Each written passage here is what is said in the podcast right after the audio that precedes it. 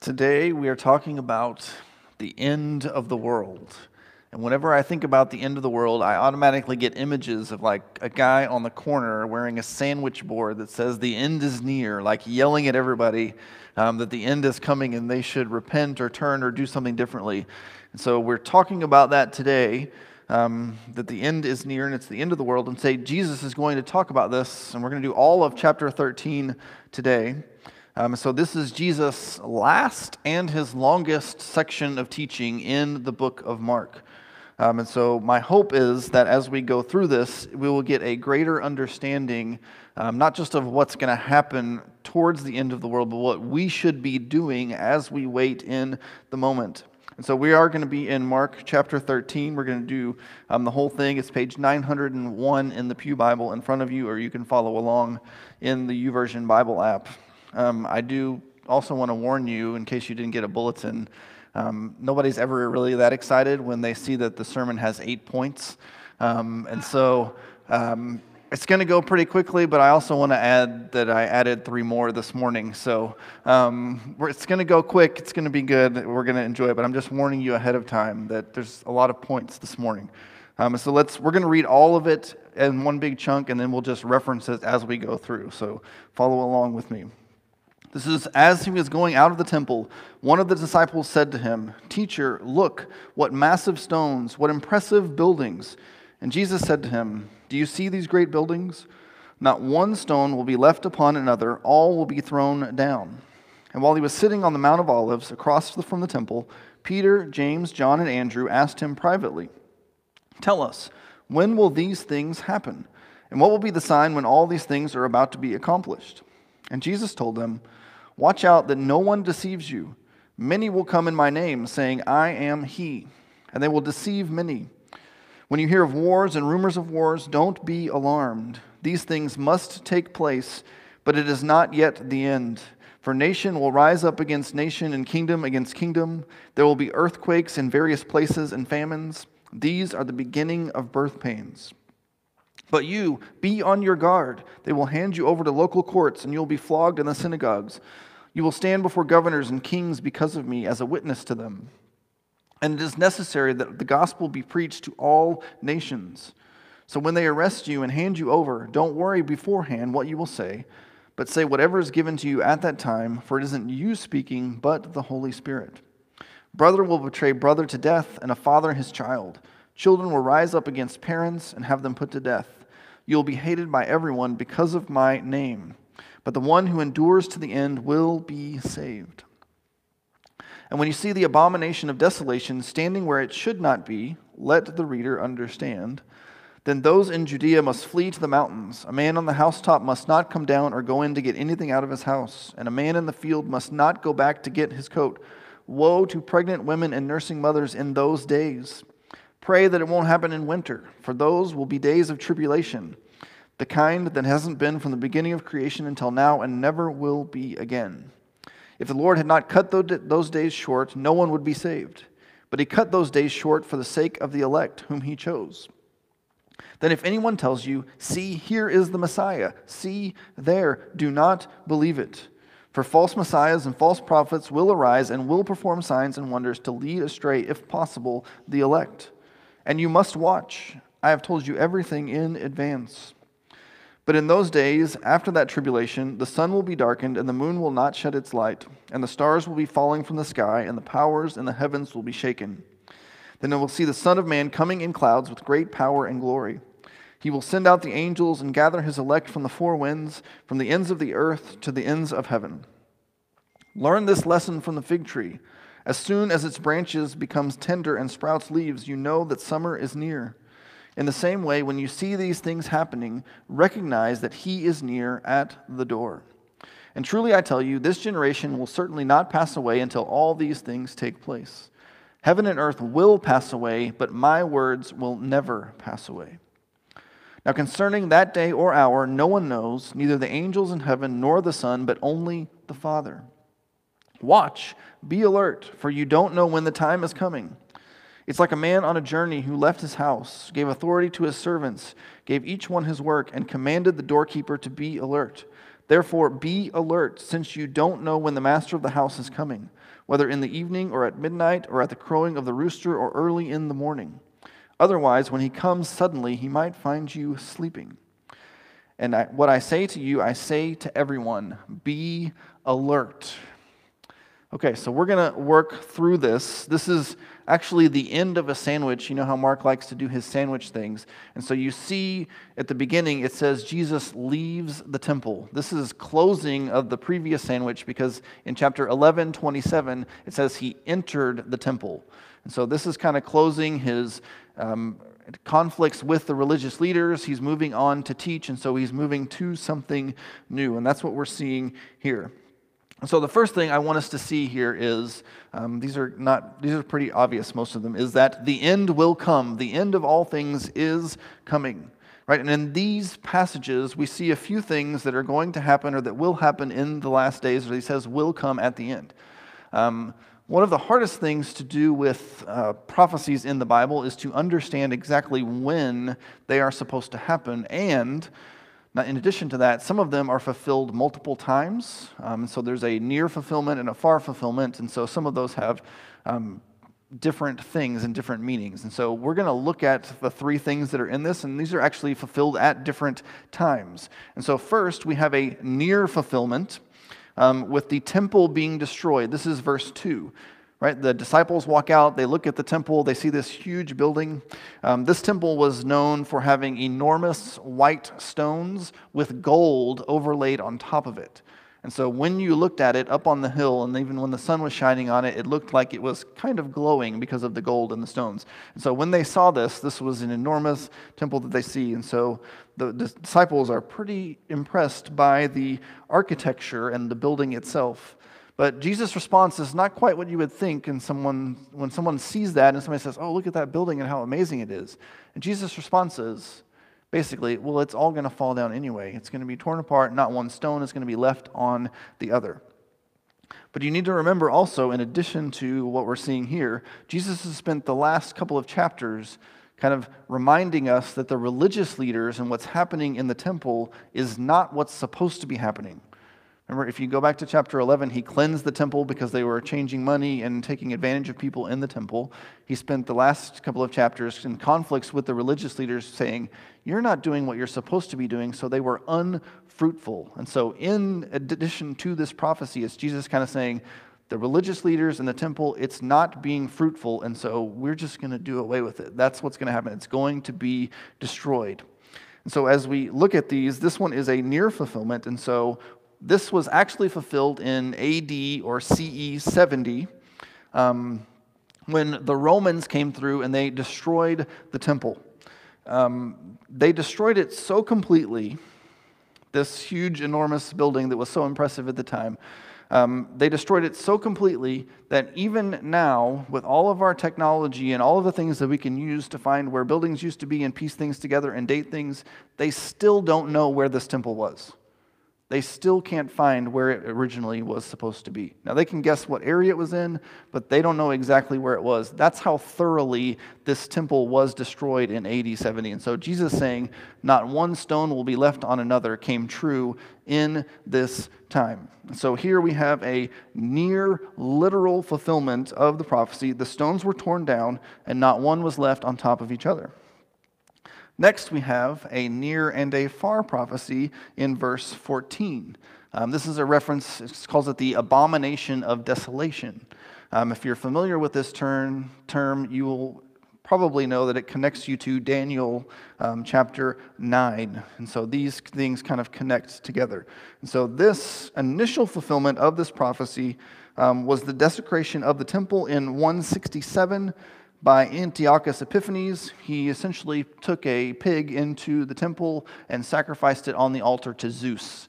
Um, not really what you're supposed to be doing in the temple, right? It's offerings to God. And so this was one of the things that they call the abomination of desolation.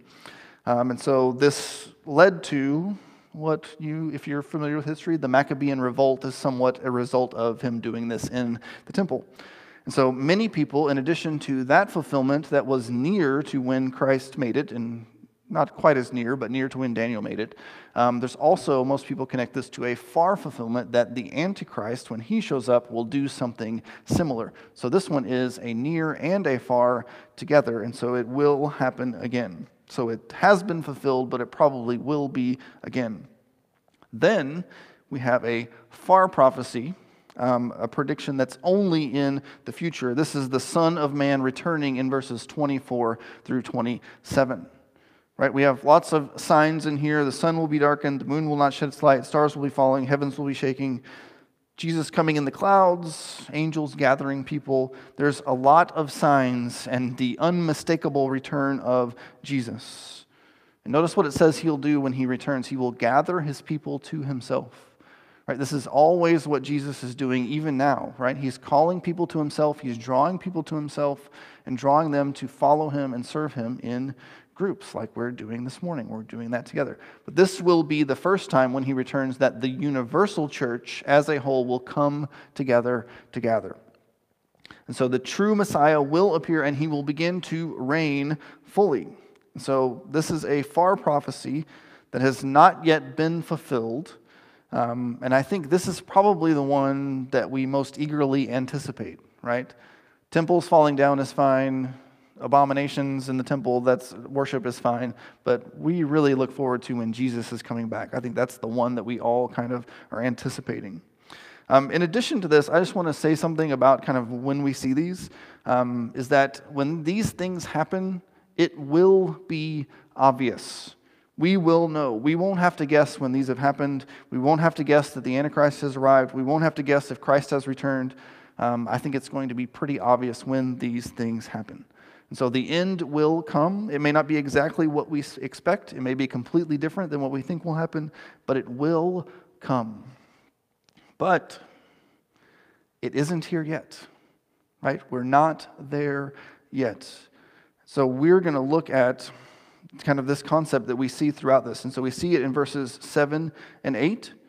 Um, when he says, When you hear of wars and rumors of wars, don't be alarmed. These things must take place, but it is not yet the end. Right? When there are wars, when there are rumors of wars, when nations are fighting against nations, or even people fighting against themselves, don't be alarmed. Don't be surprised. Right? And the reason he says that is we live in a broken, sinful world. And everybody is looking out for themselves and out for their country or their nation and their people. And so when what you want to do is a conflict with what I want to do, then we got to settle that. And sometimes we settle it peacefully and sometimes not so peacefully. Right? So he says these things are going to happen in the history of the world because it's broken. And so don't be alarmed. Don't be surprised when those things happen. And he says very clearly, it's not the end. It is not yet the end when these things happen. Even though it may feel like the end, and you feel like things are worse now than they've ever been before. The world is falling apart, it's crazy, it's broken. There's so many things that are wrong. Right? It's still not quite the end. We may want the world to end, we may want Jesus to come back and make it all right, like right now in the middle of the worship service, right? Because we've just maybe had enough with what's going on. But it's just a part of life in a broken world. Then he talks about, right, there'll be wars and earthquakes. Not just the people will be broken, but creation itself is broken. It groans for restoration. But if you notice in verse, at the end of verse 8, he says, These are the beginning of birth pains. So it's just the beginning. Now, if anyone's, I haven't, I've, you know, experienced, experienced this in a parallel experience. It's not me actually having a baby, but as a father of three children, um, you know that the beginning of the birth pains are the contractions. And sometimes it's, well, if you're lucky, it's like 15 minutes until you have a baby, but sometimes it's 12 to 14 hours or more before that actually happens. And so, this, what he's saying is, these things that you see, these are the contractions. And so, you've still got a long way to go before you get to the end. We're not quite there yet, we're just beginning. And then he gives us an example in verse 28 and 29, the example of the fig tree. Right? As you see the branch sprout leaves, you know that summer is near. In the same way, you know that these things are near. So even if you think you see the signs, even if you're like, I'm convinced that this is the thing that we're, the, these prophecies are talking about, it's only reminding us that it is coming, right? The signs are only saying it's, it's coming at some point. We don't know when. It's not here yet. And so we don't need to stop or we don't need to speculate or calculate or all of these things. We just need to keep, keep going. And then in verse 32, now concerning that day or hour, no one knows. Nobody knows when this is going to happen. And it says, um, neither angels in heaven nor the Son, but only the Father. And now, we actually had this, Kathy and I had this conversation yesterday in the car of how come Jesus didn't know this, but he knows everything. That's a whole nother thing. This sermon would be like three times as long if we try to figure that out. Um, so we may cover that later, but um, no one knew, knows when it's going to happen, only the Father. Which made me think that a lot of times, and I've been there before, a lot of our time and our energy is spent kind of trying to figure out when these things are going to happen and interpreting the signs and listening to people teach us about when the end is coming. But if Jesus didn't know when it was happening, he was able to do his ministry just fine without it. Didn't have any trouble. So it makes me think if Jesus didn't need to know, I don't need to know, right? I just need to know what he is calling me to do and follow it. And so Maybe let's work on being faithful to the end and not trying to calculate and predict when all of these things are happening, because that's the point of this passage. Right? If you notice, none of those things are super clear, none of those things have dates attached to them. Jesus is sort of being a little vague because calculating and knowing when things are going to happen was not the purpose of this passage. The purpose of this passage is to be prepared and to be faithful to the end. And so that's where we turn next is if we sort of know when these things are happening, but that's not really what we should be focusing on, then what do we do now as we wait for the end to come? And so this is where we're going to pick up the pace a little bit. So there's only let's see, only 9 points in this section now. So here we go. So first he tells us to watch out or to be alert. Um, Jesus says this four times in these section of verses in verse 5, in verse 9, in verse 23, and 33. And so we're going to look at each one of those because he tells us to watch out for something different um, in each one of those things. So the first warning is to watch out for false teachers. We see this in verse 5 watch out that no one deceives you. Right? People are going to come and claim to be from God and to have a message from Him. So be prepared for this. Know that you should not follow him. In the very near future to this, in Acts chapter 5, we, in, or in Acts totally, we see this three times. Um, in Acts chapter 5, when the apostles are arrested, um, we see Gamaliel, who is one of the high priests, um, they're kind of figuring out what to do with the apostles. And he says, Hey guys, remember Theudas, who claimed to be somebody, claimed he was leading somebody, and once he died, all of his followers disappeared. And remember Judas the Galilean, he led another revolt, and as soon as he was gone, everything fell apart. And then later in Acts, Paul is actually suspected of being a part of a group of Egyptians who led a revolt. And so, even near to this, there are people who showed up to said, You should follow me. I'm from God. I'm here to help you. I'm here to guide you. I'm here to lead you. And I think even now, we have people that say very similar things and they ask us to support them or to follow them or to listen to them or to believe in what they are saying, right? I have a word from God, which could be true, but we still need to verify those things. So we, it says here, don't believe them, right? And you may say, I would never believe a false teacher. But I think we need to be careful because it's not always as obvious as we think it is. Um, and it comes even harder sometimes when some of those teachers say things that we would want to say or that we want to happen. And so it's easy, for, easier, I think, for us to be deceived than we admit. So we always need to be careful. Then he says, You must watch. Right? You must watch, be careful, be alert, because our allegiance is only to Christ. Right? If we only follow Christ and nobody else, if we don't listen to any other teachers, I guess technically, even if you didn't listen to me, right, you would still be okay. When you got to heaven and you stood before him, you said, I only followed you, I only listened to your word, I didn't let anybody else deceive me. Nothing happens, right? He's like, okay, that's good. But if we listen to other people, and we're deceived and we fall away. Then there's danger. Then there's problems. Then there's issues. So I'm not saying don't listen to anybody else. I'm saying make sure that whoever you are listening to is grounded in Scripture, that what they say aligns with what we know from the Bible, and that it's about Jesus and it's not about them. Right? I think I talked about this somewhere else, but a guy with a private jet asking for more money seems a little sketchy to me. Um, Next, he tells us to watch out for persecutions. This is the section verses 9 through 13. Right? So watch out for persecutions. You're going to be arrested, you're going to be charged, families are going to turn on one another, you'll be turned in, and all of these things. Right? This is happening in other places in the world. It's not quite happening here. Um, but the Western world, as itself, us and Europe, um, is becoming less and less Christian by the day.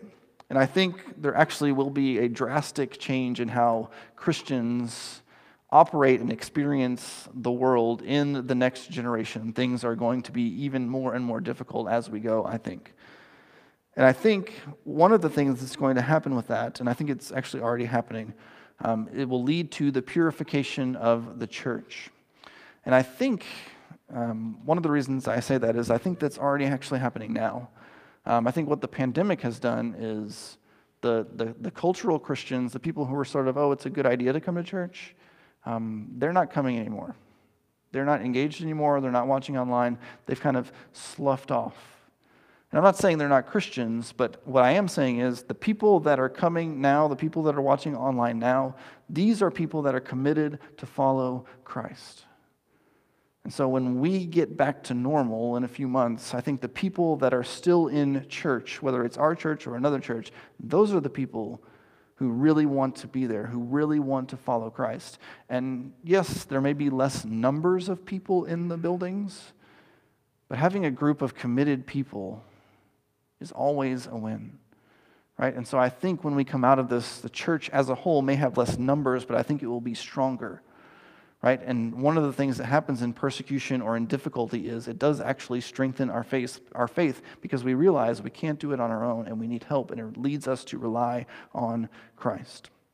So we need to watch out for those things, to watch out for false teachers, watch out for persecutions.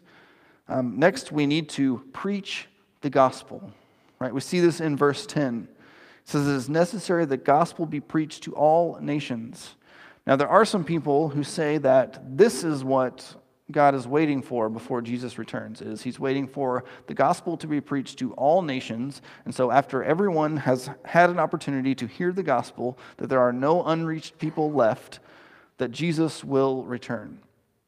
Now, that could be possible. I'm not 100% on that, so I'm not sure that's actually what's going to happen, but I'm all for reaching unreached people just to be sure right? So let's go out and reach them and preach the gospel. Um, the other reason I'm not as convinced is where this passage is, right? This verse is in the middle of the section on persecutions, of being arrested and then families turning on each other. And so I don't think it's about like the end being fulfilled. I think it's, hey, no matter what's going on, no matter the circumstances, no matter how difficult it is, you should be preaching the gospel. You should be proclaiming Christ to those around you. Because it says here, right, it is necessary, which means it must. It must be done.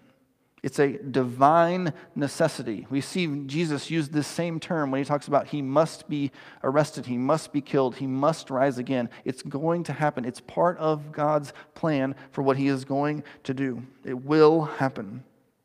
But even in the midst of wars, in the midst of natural disasters, in the midst of persecution, the gospel must be preached.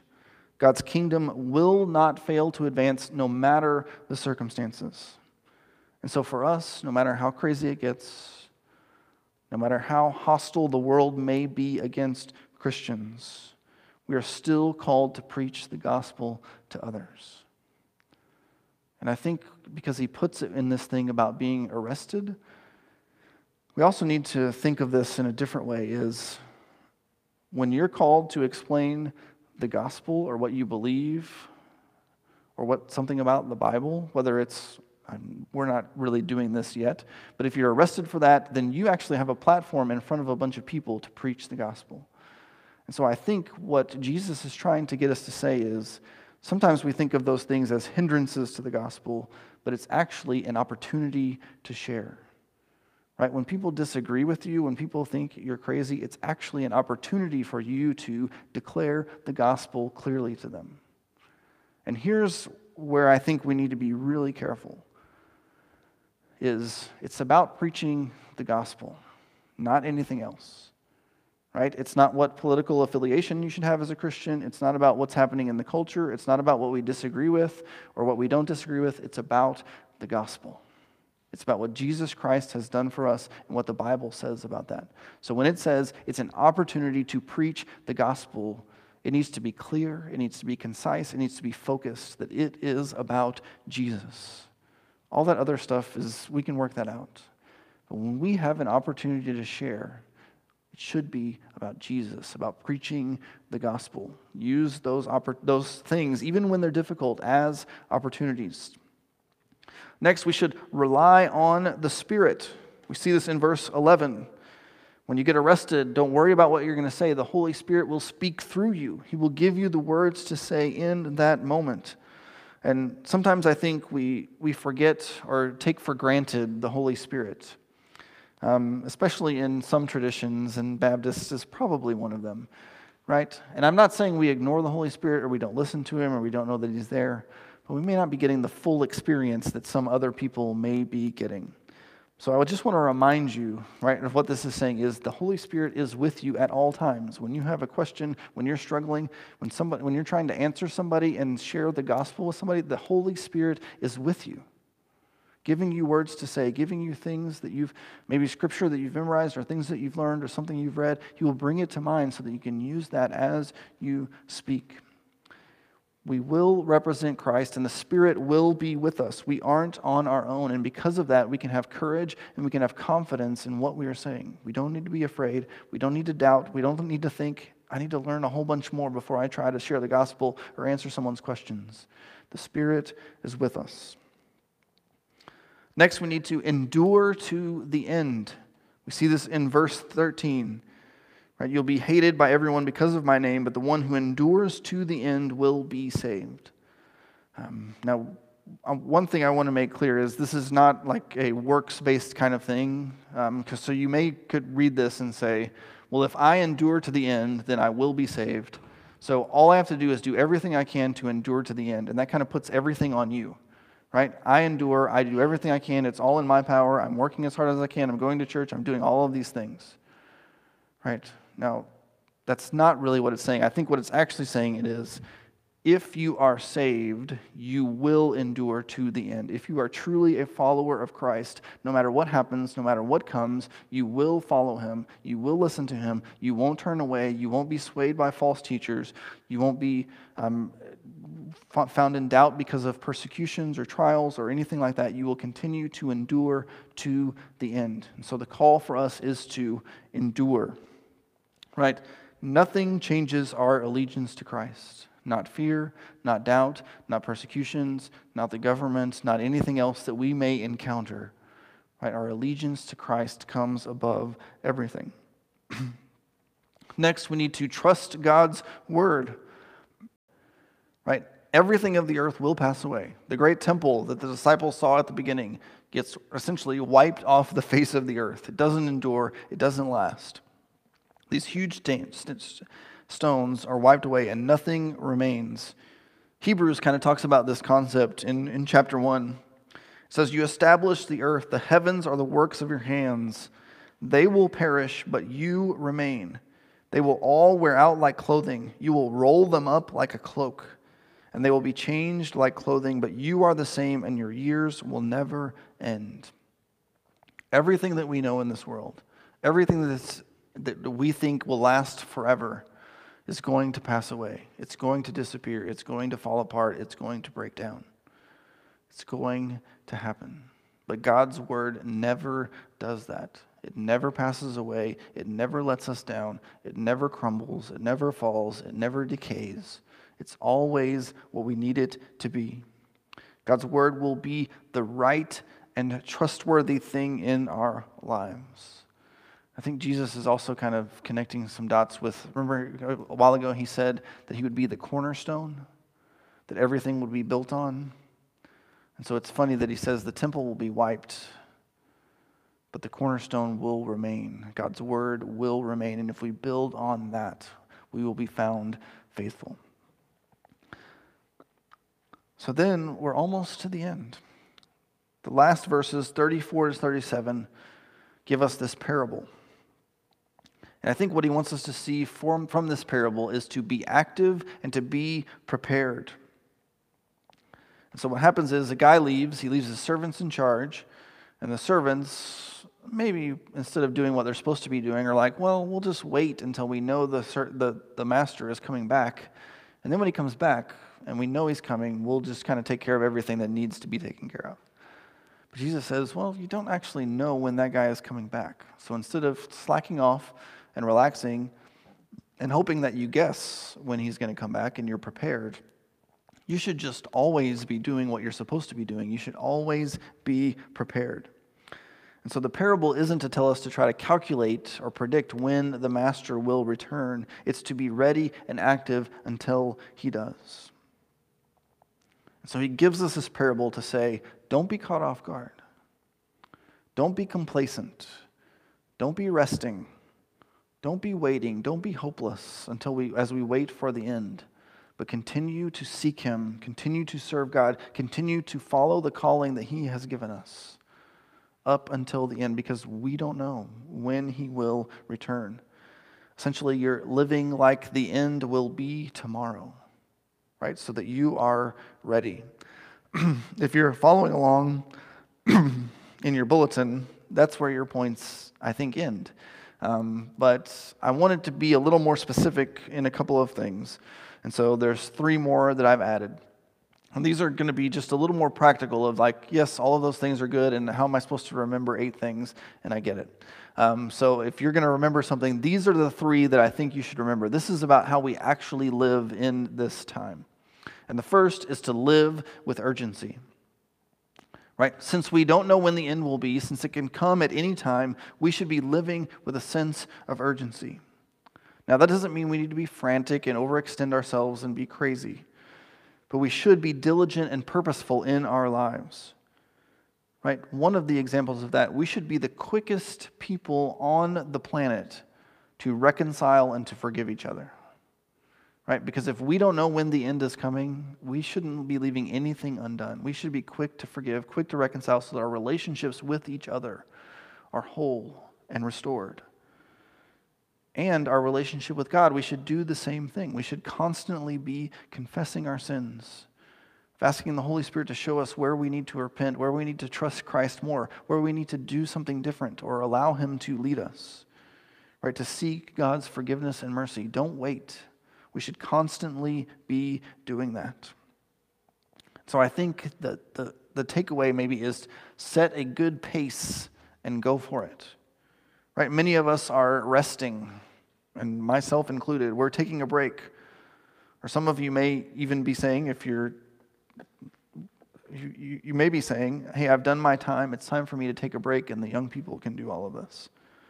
Right? But there's there's no retirement in the Bible, at least not that I can see. So we should all be doing what we can to grow, what we can to make disciples, what we can to encourage one another to the end. Right? Now, you may not be able to do the same things that you could do when you were 20 or 40 or 60, or some of you 80. Um, so if you're past all of those, it may be different what you can do, but you can still encourage, you can still grow, we can still live with a sense of urgency that God can use us to do mighty things while we wait. So, next, secondly, is to remember what matters. Everything will pass away but the Word of God. The things we work for will pass away. Most of the things we worry about will pass away. Most of the things we get angry about will pass away. They're not going to matter. Right? The great accomplishments and the things that we build will fall away with no evidence, just like the temple. But God's word will never pass away. God will never leave us alone. He will never let us down. He will always be here. He will always exist. He will always be relevant. And so let's put more time into, and energy into what will matter, what will last, what will be significant of seeking God and His Word than some of the things that the world has convinced us are important. And lastly, is to live confidently and faithfully. We know that the Spirit is with us, right? It will be with us, it will help us know what to say, it will help us know what to do.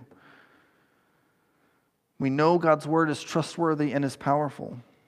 So if we are aligned with Christ, we can be confident and faithful regardless of the circumstances of our lives.